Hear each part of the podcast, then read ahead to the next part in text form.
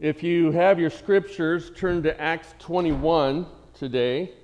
It's good to be in the house of the Lord, is it not? And uh, what does that mean? That's one of those colloquialisms pastors get up and say, and then you all have to obligatorily say, oh, right? Uh, what does that mean? It means that I love seeing your face. It's great to be together, to worship together, to engage together, to edify one another. If you leave today and you have not been edified, you call me this week, and I have a list of 10 people I will scourge because that's who we are at Concord Bible Church. No, we, we really want to make every effort to exalt God first. Amen? And that's why it's good to be gathered together. The Lord has watched over you this week. The Lord has been your God this week. And so now we gather to hear from the word. So turn to Acts 21, if you will. If you need a Bible, raise your hand, and we will bring one to you. Uh, nice and tall, so it's not obscure. There we go. We got one right over here. Handy, if we could grab a Bible from the foyer for Shane. And uh, the rest of us, as you're turning there, I want you to think about birds. Birds. You know, the things that have feathers and wings. The other day I was outside my house and I could hear a fighter squadron approaching quickly. And last night, the reason this came to me is last night, uh, probably late in the evening, and then again early this morning, the way my window is positioned, I can actually hear the geese all the way over in Newhall Park. If they're really boisterous, if they're really goosey, I can hear them. And it reminded me of a week ago. I walked outside my house and I could hear them coming, right? Have you ever been in that position where it's been Memorial Day weekend or Labor Day weekend? You can hear some of those planes that don't sound real familiar, you know, flying over. And so you're like, wait a minute, it's one of those. I want to look, I want to find it, you know? That's kind of what happened to me when I walked out of my house. I'm like, whoa, wait a minute, those things sound really close. Watch where you're stepping, right? Make sure you're not out in the open. And they were in a low under the radar formation, like they were in like power line problem area. And uh, they just came in and just swooped right through and, and perfect V. And they're all following this one goose. Have you ever wondered about that one goose? What's so great about him that all these other guys want to follow him or gals want to follow him? He's got the map. Well done. So I, I wish I could understand because today's, today's message is power struggle. I wish I could understand how that works with those other birds. I think they're called starlings. Have you ever watched them? Where they're all flying, like hundreds of them, flying as a cloud. And you're like, oh, oh, oh, who are they following? Which one are they following? You, right when you think you got it figured out, one just went ping and just shoots off to the side, and like a whole group fo- start following that one. You're like, now what made them follow that guy? Right? And then you're watching just, and then some will have regrets, and they're like, no, no, this guy's going the wrong way. And they'll come back around, circle back to the rest of the group. It's just fascinating. Very different picture than those geese. You know, there's a power struggle with those starlings. Isn't there? It's, it's almost chaotic when there's a power struggle. When there's no power struggle, when you know who you're following and you trust who you're following, there's just this beautiful V. And it's almost so beautiful that they just sing to one another this very irritating, honky song. Right? And that's a warning get underneath a tree. Get underneath a tree. Well, this morning, we're not necessarily looking at birds. We'll come back and visit that idea towards the end of the message. But as we're in in Acts 21, we get to this area that's very much a story. When I was looking at this today, uh, or I'm sorry, this week, it's almost like I'm telling you a bedtime story. So hopefully you've had your warm milk, you're in your onesies, but nobody's fallen asleep. If I find you falling asleep, we're, we're going we're gonna do jumping jacks, all right? Uh, so it, it is almost like a bedtime story here because it is so narrative driven.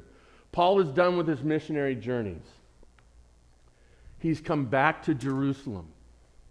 And this is fascinating. he comes back to the very people that sent him out a decade ago. Have you ever had to come back from a sales trip and answer to your boss? Have you ever had to come back from a game and, and answer to the coach? That's where we start today. Paul comes back to Jerusalem, and it's been a long time. And you're going to hear about some individuals that are part of the Jerusalem church, and you're going to watch what happens because Paul brings a big problem, and it's, it's chasing him. And there's a power struggle. And today, as we look at this, I, I, really want to challenge each of us. You've got to absorb what is here for the sake of what is here. Amen? Look at what goes on with our brothers and sisters in Christ. See how God leads in the midst of the situation. But in the application of the breakdown of what we do here, what I want you to see is how do you relate to this? How do you deal with the power struggles that are in your own life, whether it's work? whether it's relationships, whether it's uh, in marriage, whether it's with your children, whether it's with your pastor. What? No, t- get that one out there. Right? Think through those things as we dive in. That's why God has recorded this, is so that we can learn and see the pattern and example of how to do these things in a godly way so we have no power struggle. Let's ask the Lord to reveal the scripture to us this morning, shall we? Let's bow our, our heads. Father, we come before you asking that your spirit would be very clear to each individual, reaching beyond what I can communicate, but being very clear out of this story what we can know about you and how we can live life in a victorious pattern of your power and the benefits of that. Thank you, Father. To you be all glory. Amen. So, our first key point today is leadership. It's leadership, the struggle of being in power. Right? And so, some of you today, when you hear that first point, you're like, oh, yeah, I, I can tell you about some really bad leadership. Can, can we just have a forum about really bad? Oh, I can tell you about some great leaders. I, love, I really enjoy the. Maybe that's one of our perspectives. Maybe another perspective is how are you as a leader? How are you as a leader? There's, there's a double sword here. There's a dualistic way of looking at all things today. So look at it from the perspective of how do you deal with the power struggles with whom you have to follow? but also how do you deal with the power struggles of those whom you have been asked to lead? All right? So, leadership, the struggle of being in power. Let's look at verses 17 through 26. Let's pick up the narrative, and hopefully, you guys are all there. Your pastor was, some, for some reason, in Mark, and now he's on the mark and ready to go. Verse 17 through 26. And the scripture says this When we had come to Jerusalem, who would be the we? Yeah, I heard somebody whisper it under their breath like they didn't want to get marked off wrong. Right? Yes, Luke. Luke would include himself. So it's a whole group of individuals traveling with Paul, but one definitely being Luke. So Paul, Luke, and others that were part of his group have now arrived in Jerusalem. The brothers received us gladly. Who would be those brothers? Well, let's keep reading. On the following day, Paul went in with us to James, and all the elders were present. We go back to middle of Acts 13, 14, 15, where we see the establishment of Paul's team that got sent out on these missionary journeys. They were commissioned initially by these elders, and James was there. Now they've come home. This is fascinating. After greeting them, he related one by one the things that God had done among the Gentiles through his ministry. And when they had heard it, they what? They glorified God. They glorified God. And they said to him, You see, brother, how many thousands there are among the Jews of those who have believed. They are all zealous for the law, and they have been told about you And you teach all the Jews who were among the Gentiles to forsake Moses, telling them not to circumcise their children or walk according to our customs. What then is to be done? They will certainly hear that you have come. Do therefore what we tell you. We have four men who are under a vow. Take these men and purify yourself along with them and pay their expenses, so that they may shave their heads. Thus, all will know that there is nothing in what they have been told about you, but that you yourself also live in observance of the law. But as for the Gentiles who have believed, we have sent a letter with our judgment that they should abstain from what has been sacrificed to idols, and from blood, and from what has been strangled, and from sexual immorality. Then Paul took the men, and the next day he purified himself along with them, and went into the temple, giving notice when the days of purification would be fulfilled, and the offering presented for each one of them. Now, this gets a little confusing. You can get into some of Paul's writings out of uh, his letter to Rome. You can get into it with his letter to the Galatians. You can get into it with the letter to the Corinthians. Because what happens here, in essence, under this leadership, the struggle of being in power, is he comes back to those who sent him out. And the Lord established his work. And what is the very first response of that leadership? Paul, you idiot. Uh, Paul, you didn't hit your numbers. Uh, Paul, um, you shaved your head. Um, Paul, you need a bath. Paul, it says they glorified God. Brothers and sisters, we support many missions here. I'm trying to figure out how to get lights up here to represent what's happening with our missions because that's part of Concord Bible Church. So you may see some weird conflagration, but I don't have enough lights. Our power bill, the meter's going to spin like a windmill if we put up lights for all those around the world who are coming to faith. But we have to represent it somehow, right? Because that's part of what we do. We have sent people out, just like Paul. Sometimes when you do that in missions, it creates problems. Because sometimes those individuals do things that maybe necessarily you as a leadership group wouldn't have done. I don't know how many of you remember, but this group going back to after the first mission, they come back and they hear what's happening, and you have the Council of Jerusalem in Acts 15. And that council has to weigh in on the things that Paul is doing on a revolutionary level reaching to the Gentiles. This is breaking all the laws. And so you hear kind of a reiteration of this. That what James and the elders of Jerusalem are saying is look, we want you to practice these things for the sake of, of sanctification, of purity, to kind of set yourself apart uh, from those worldly practices. We want you to observe in those things. Did you notice that people are shaving their heads again? You know, in the past three chapters, we got a lot of haircuts happening.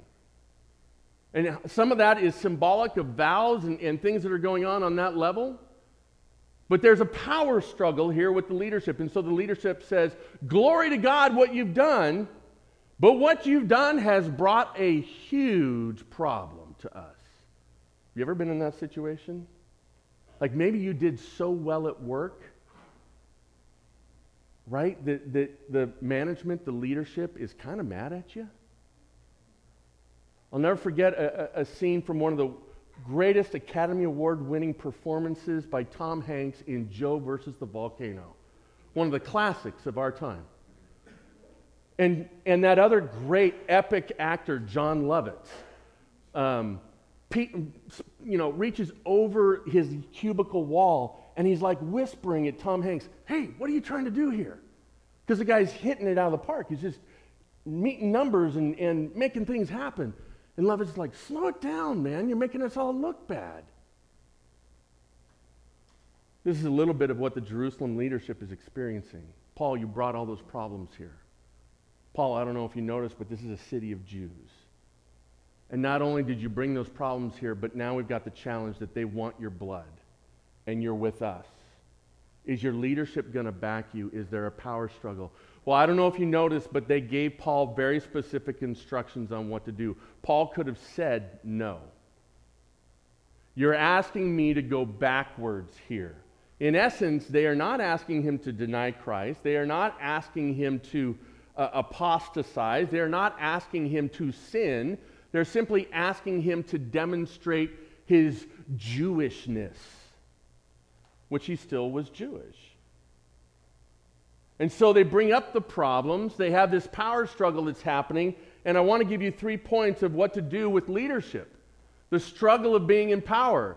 Teamwork is a godly pattern. The idea is this is Paul was sent out by these folks and he realizes that he recognizes their authority. He may not agree necessarily with, with what they're asking to do, but he does it. And he follows through with it. Not only that, the team wants to work with Paul. They don't reject him. They said, We have a plan. And so, secondly, you see that they rejoice over the successes. Do we do this as leaders? Men, when you see things that have happened around the house, when it is your child's birthday, do you ever turn to your wife and say, Good job? And I, I won't take that any further than that, but you, you understand what I mean. Women, when, when, when the guy gets up and goes to work when he doesn't want to go to work, when he wants to be lazy and he wants to play video games or just watch football on TV or do what so many other guys are doing, but no, he's responsible. He goes out and he, and he, he conquers the. Janine says every time I, well, used to, doesn't happen so much anymore, but I would walk out of the house and, and from, from, the, from the hallways of Valhalla, I would hear, have fun storming the castle, right? And, oh, I'm inspired now. I'm going to go out and do something. There is something that resonates with praise, isn't there? Leadership. You don't want to have a power struggle? Then start with praising someone.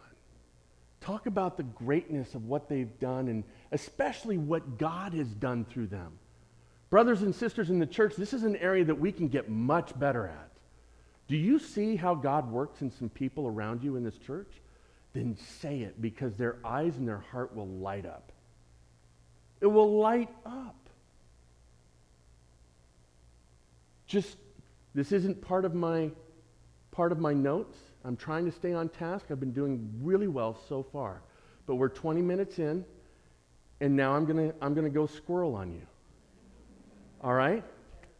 So, just as a point of reference about that, giving this praise, there were so many individuals that helped out with prepping for our VBS that you would never know about.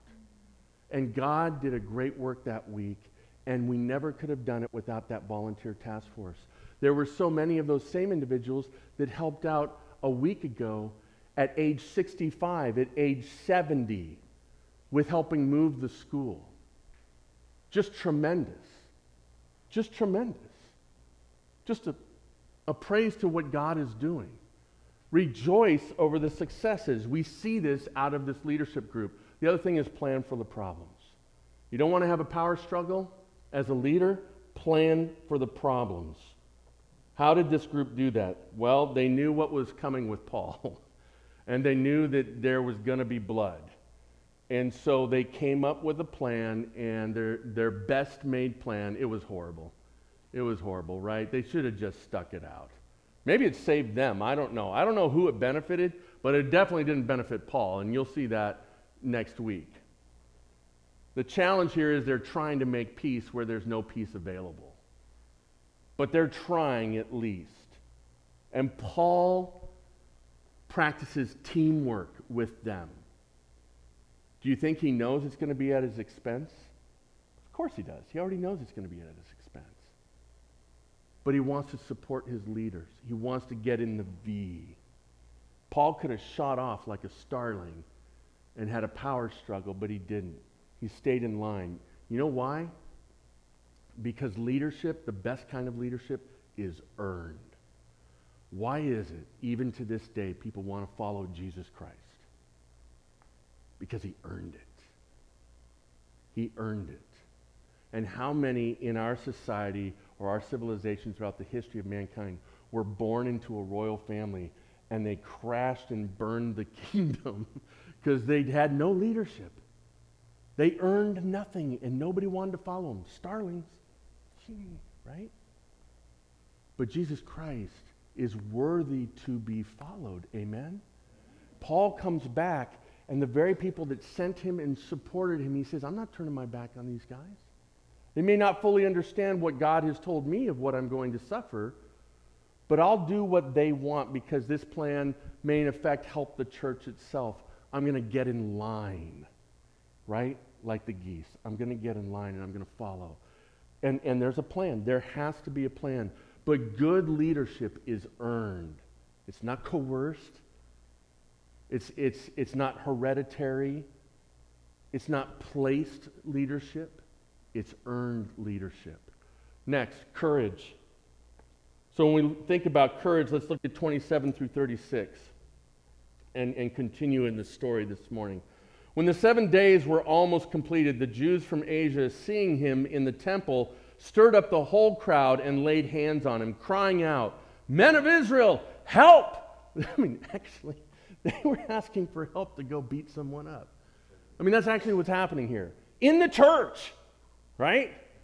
Damien grabs a bunch of guys and says, you know, hey, uh, you know, Mike over here is, is causing, you know, he's just causing a huge disturbance, you know, and he just starts pummeling him. And, and then he turns over to Fernando and says, help, get over here. I mean, literally, that's, what's, that's what is happening here. Help! This is the man who is teaching everyone everywhere against the people and the law and this place. Moreover, he even brought Greeks into the temple and has defiled this holy place. For they had previously seen Trophimus the Ephesian with him in the city. And they supposed that Paul had brought him into the temple, which he didn't. Then all the city was stirred up, and the people ran together. They seized Paul and dragged him out of the temple, and at once the gates were shut. And as they were seeking to kill him, word came to the tribune of the cohort that all Jerusalem was in confusion. This is not good if you're a, a, tribune of a cohort in Jerusalem. He at once took soldiers and centurions and ran down to them. And when they saw the tribune and the soldiers, they stopped beating Paul because they were going to get a whooping if they didn't. That's not in your scriptures, but I added it. But that is historical. Then the tribune came up and arrested him and ordered him to be bound with two chains. Hmm. Now, some of you are visiting today, you're like, what's wrong with him? Trey, you're not even visiting. you're thinking the same thing. Uh, this is where we were last week with the prophecy. Do you remember Agabus? Who heard from the Holy Spirit, hey, Paul, this is how you're going to die. This is how you're going to be arrested. And he bound his what? Bound his arms together. Here it is. Here it is. You want to know one of the surefire ways you know if the Holy Spirit spoke? It comes true. So Paul is bound. And it says he inquired who he was and what he had done. Some in the crowd were shouting one thing, some another. And as they could not learn the facts because of the uproar, he ordered him to be brought into the barracks. This sounds like New York City. And when he had came to the steps, he was actually carried by the soldiers because of the violence of the crowd. For the mob of the people followed, crying out, Away with him. So, if I was Paul and the Holy Spirit has revealed to me that I'm going to suffer and I'm going to die. By the way, you're going to be hearing a reminder of this next week. Paul were, was aware of this the moment of his conversion. Do you remember that? On the road to Damascus? That the Lord revealed to him that I have a work for you to do, Paul, but just know you're going to suffer. And here it comes. Here it comes. So you got to wonder what Paul was thinking in the midst of a crowd that had shut the gates and were pummeling him, beating him and, and even with the tribune and a cohort of soldiers, the crowd was so violent that they had to lift Paul up to escort him into Antonia Fortress and into the barracks in order to calm the city down. That's how badly these people had, had what's called bloodlust. Paul knew that was going to happen. And that brings up our second point about power struggles today courage. Courage. You know, Paul submitted to that leadership that he respected. He submitted to the leadership that he respected. Even though he knew it would cost him something, he ultimately had submitted to God's leadership that he truly respected, regardless of what God had revealed to him. He still submitted to it. Now, we know a few people in Scripture that had an issue with that, like, say, Jonah, right? Paul has the courage that Jonah needed.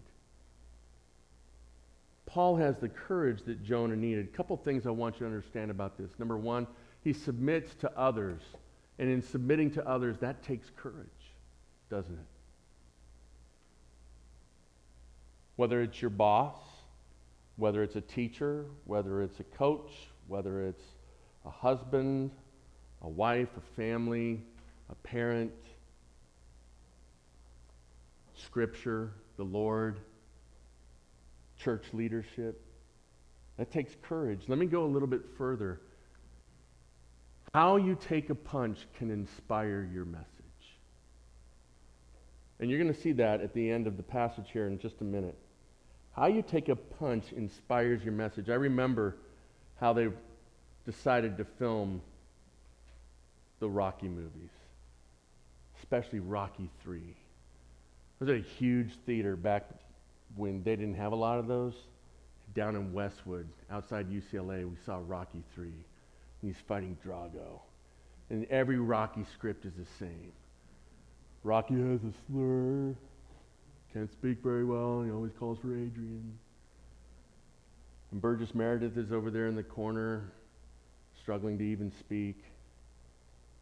And Paulie has a drinking problem, and on and on it goes. It's a disaster of a family. And what happens? He gets in the ring, and he just keeps taking a punch. You know, in any other story, you'd be watching that saying, boy, this guy's a loser. Why'd you name the movie after this guy? But you're watching him take these punches, but you know what's going to happen, don't you? And so that's why they keep going further, and they keep going further. And Like, oh my goodness, there's no way he's getting up after that. And he's like, oh, Adrian, right? If that bothers you, that's as close as I get to speaking in tongues, right there, okay? Same for Sylvester Stallone. It takes courage to get in that ring. It, courage demonstrates to people how you take a punch can inspire your message. And you're going to see the very last words, the very last action of what happens in this passage, how that works with Paul. It's phenomenal. Remember where we leave this point. You have a crowd so violent, clawing, scratching, punching at the air that the soldiers have to lift him up out of reach just to keep him alive. Watch what happens. Understand this about courage as the main point. One of the key things about courage being a defining characteristic of power is trust. Courage translates into the word trust very particularly, doesn't it? Jesus had great courage because he trusted the Father. Your spiritual leaders should be able to demonstrate how to take a punch because they trust their Father. And we're going to get to that in just a minute with this next point about wisdom. Verses 37 through 40. And so let's pick it up. So, what happens here is, is crazy because the crowd is reaching for him. The crowd wants to kill him. They've been beating him for a while. The soldiers are involved now. It says all of Jerusalem is involved in this thing. And they're yelling away with him. You remember the last guy that got treated this way and how it ended for him, right? Jesus. And the crowd, once again in Jerusalem, is psyched out of their minds for blood. So Paul steps up in a courageous way, just like Christ did. Let's look at verse 37 through 40. As Paul was about to be brought into the barracks, he said to the tribune, May I say something to you? And he said, Do you know Greek? Are you not the Egyptian then who recently stirred up a revolt and led the 4,000 men of the Assassins out into the wilderness? Paul replied, I am a Jew from Tarsus in Cilicia, a citizen of no obscure city. I beg you, permit me to speak to the people. And, and I went a little too far there, so I'll, I'll circle back around. But the idea is that Paul decides to, t- to talk to the tribune and say, May I say something to you? And there's something he does that's very unique. What did the tribune say to him? Now, this is how you have to understand interpretation, right? Because it says, Do you know Greek? So you could look at that and say that the tribune says, Well, you can only speak to me if you know Greek. The only way I'm going to speak to you is if you, if you know Greek. The only way you can come to church is if you have one of these all access passes, right? You scan it at the door. It starts on the 9th. So make sure you have one of these all access passes. No, I'm just kidding. That's not what the Tribune is saying. The Tribune is saying, What? How do you know Greek? Because Paul said what he said in Greek. And yet he's a Jew. And most of the time, he had been speaking in Aramaic. So, Paul uses wisdom in the midst of a power struggle. Paul uses wisdom. Respect is often earned because of demonstrated wisdom. There's this huge melee. Now, they haven't moved inside the fortress yet, so it's still confusing. It's still dangerous. And in the midst of this, Paul decides to be wise. And he says to the man in charge, in his own language, knowing that would capture his attention so that he might proclaim his citizenship and some rights to buy him some time to do what he wanted. You talk about wise, right? How many of us are thinking these things while an entire city is trying to kill us? By the way, you had a bad week? The entire city wasn't trying to kill you. So you should be inspired already. Three points. Paul is wise in his strategy of using language. What are you wise in your power struggles?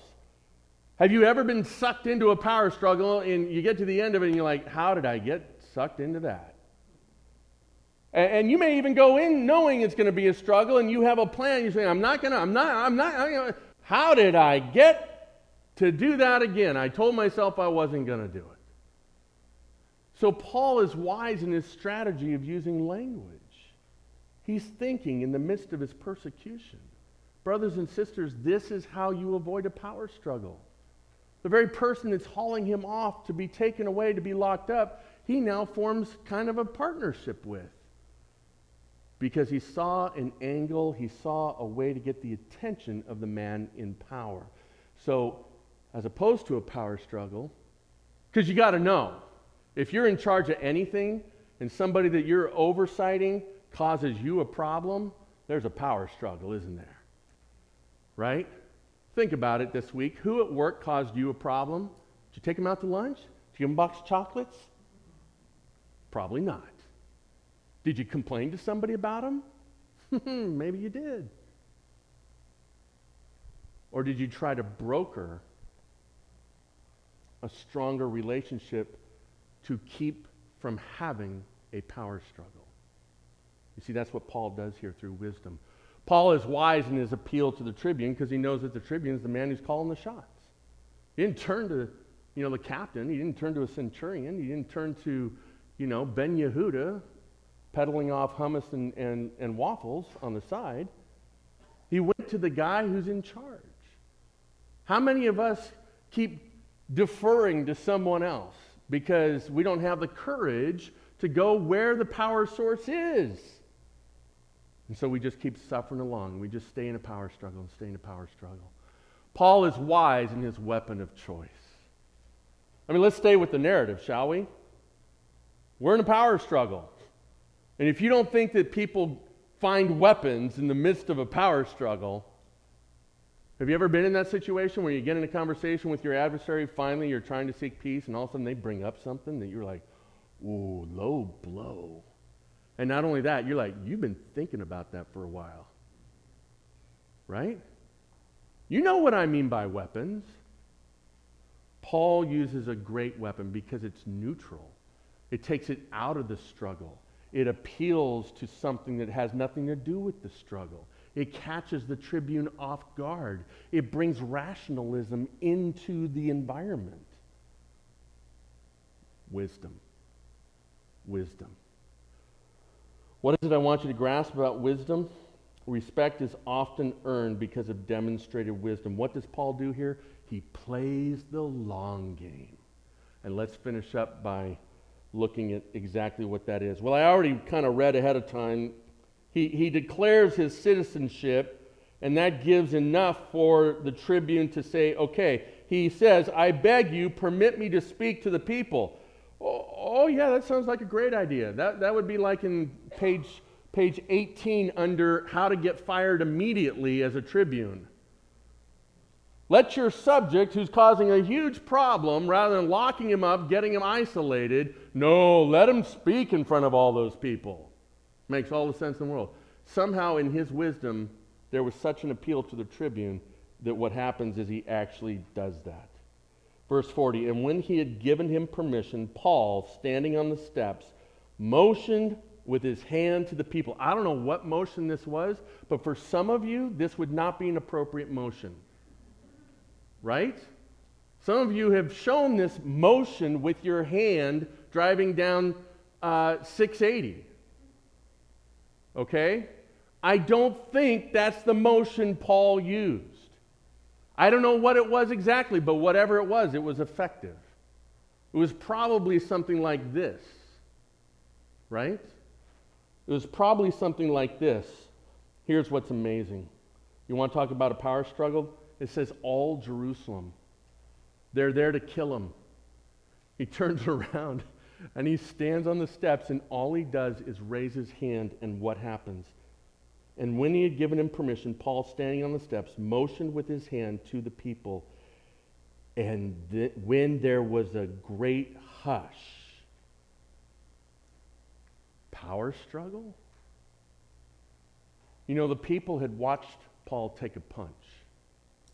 The people had watched his courage. The people had watched him address the tribune when most people wouldn't have. And somehow the tribune had given him the authority, no longer a power struggle, the tribune had given him authority to stand and speak. All of that helped alleviate the power struggle for a moment.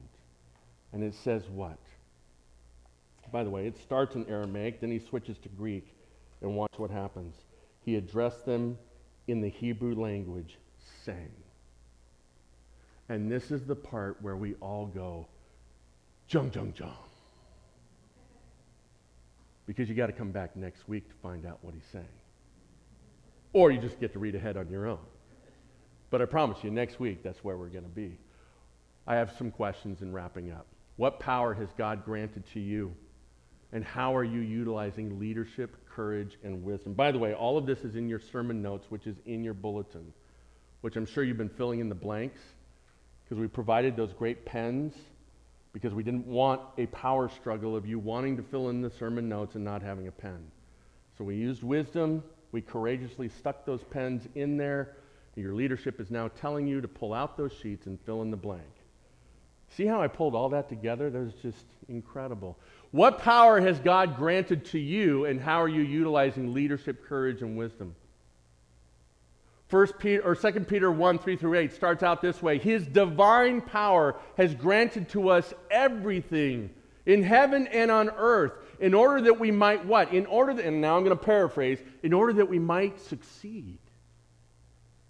And then it gives a list of biblical and Christ like characteristics that show us how we can practice faithfulness, godliness, peace, love, steadfastness. And at the end of that, it says what? It says, if you practice these qualities in increasing nature, they will keep you from being ineffective and unproductive. You want to get out of a power struggle? Write that scripture down and memorize it. Next question Examine your week and ask yourself who won the power struggle? Examine your week and ask who won the power struggle this week?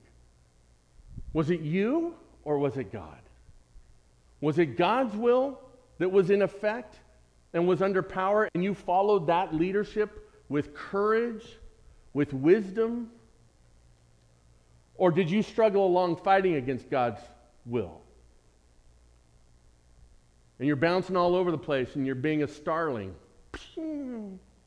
Right? By the way, James, James 4.15, write that down. It has to do with the, the scripture that talks about who will say today uh, or, or, tomorrow we will do this or we will do that. Or we'll go to the market. We'll, we'll, we'll, we'll go to uh, Home Depot. We'll, we'll go to IKEA.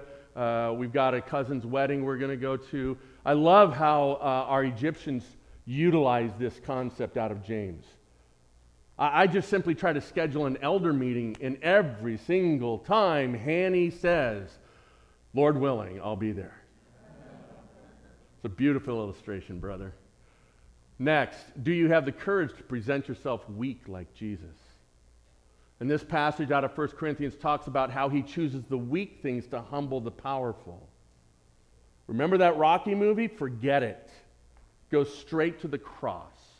Go straight to the Passion Week and look at what Christ did. That's heroic, and that was real. Christ presented himself weak, and Satan knew that if he accomplished the cross, by the way, there was only one way for him to accomplish the cross, and that was to present himself weak. Paul stipulates this in Philippians 2, where he says, Jesus Christ, being God, did not count equality with God something he should hold on to while here. In other words, the ability just to, you know, nuclear hit it. Boom! Do you have any idea who I am? Salvation would not have happened if he exercised the nuclear option. But he didn't, praise God, because he made himself weak. And on that day, Satan lost. Amen? When was the last time you experienced God's power in your life? This is a two parter. When was the last time? Because we're talking about power struggles. When was the last time you experienced God's power in your life?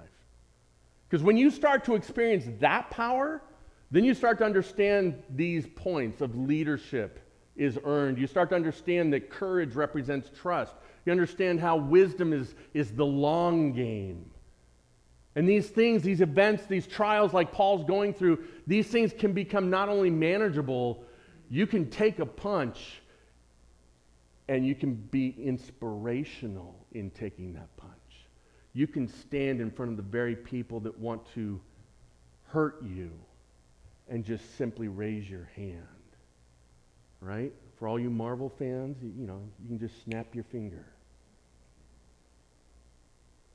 I got the under 20 demographic on that one. Just trying to keep them awake.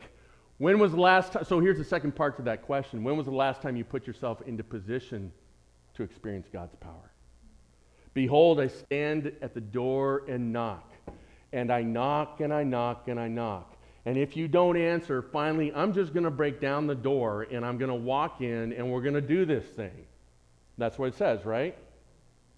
Seek first the kingdom of God. No, that's not how it reads. It reads, just be lazy, just expect everything to be done for you, and the kingdom of heaven will be given to you. So many people say they're bored in their faith. It's because you're sitting back doing nothing. You say, I don't experience the power of God, put yourself in position to do it. Put yourself in position to do it, and you'll start experiencing it. That's it. To finish, I have two simple questions for you. Which bird are you following and why? Which bird are you following and why? Are you spiritually fit enough to stay in formation? What? Well, that's the one I'm holding on to. Here's what I think about that one goose. Because, right, the, the, the, the, V and the geese, that's the thing that you want to strive towards, right? Following. But you kind of want to be one of those first two, maybe the third, third row. You ever notice the guy sitting back a little bit? You ever watch this? That, that one of those guys in the back, he just looks like he's struggling a little bit.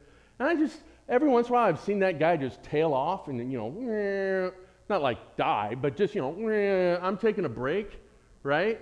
And, uh, and you're thinking, well, you're going to miss it. You got to stay with the guys. But he's like, I'm exhausted, man. I can't, I can't do this. I got to, you know. You know, part of the reason is they've never pursued, so they've never stepped up into the harder parts. So they're not spiritually fit. Instead, this guy sees a, a, a cheesecake factory and, and dive bombs off, and he's like, I'm just going to hang out out here and let them feed me cheesecake, and then I'll catch up. And then he's like, I can't get off the ground anymore. I'm talking about geese still. Part of the challenge we have, brothers and sisters, when it comes to power struggles is we're, we're following the wrong birds. But the second part is maybe we're not spiritually fit enough to stay in line. Get spiritually fit. Let me close in prayer, and then we're going to engage with one another. Father, this morning, thank you for this insight. I thank you for Paul, his dedication to you. And I pray for this body that as we think and contemplate about the actions of what happened, and he knew it was going to happen, those in Troas, those in Tyre knew it was going to happen, those in Caesarea knew it was going to happen, and he still went. Let us be those people that are not in a power struggle with you, but that we get in line, Father. We fly close to you, and that we are spiritually fit enough that we're ready for whatever comes. So even though we face our adversaries, it really is no struggle because it's in your power that we face our adversaries. Thank you, Father. To you be all glory. Amen.